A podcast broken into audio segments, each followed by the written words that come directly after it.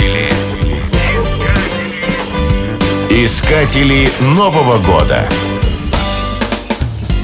Весьма экзотично новогодние торжества проходят в Австралии. По причине отсутствия снега, елок, оленей и прочих привычных атрибутов праздника, Дед Мороз появляется в плавательном костюме на специальном ярко украшенном серфе на пляжах Сиднея. Причем, соблюдая традиции Старого Света, в его одежде обязательно присутствуют белая борода и красная шапочка с помпончиком на конце.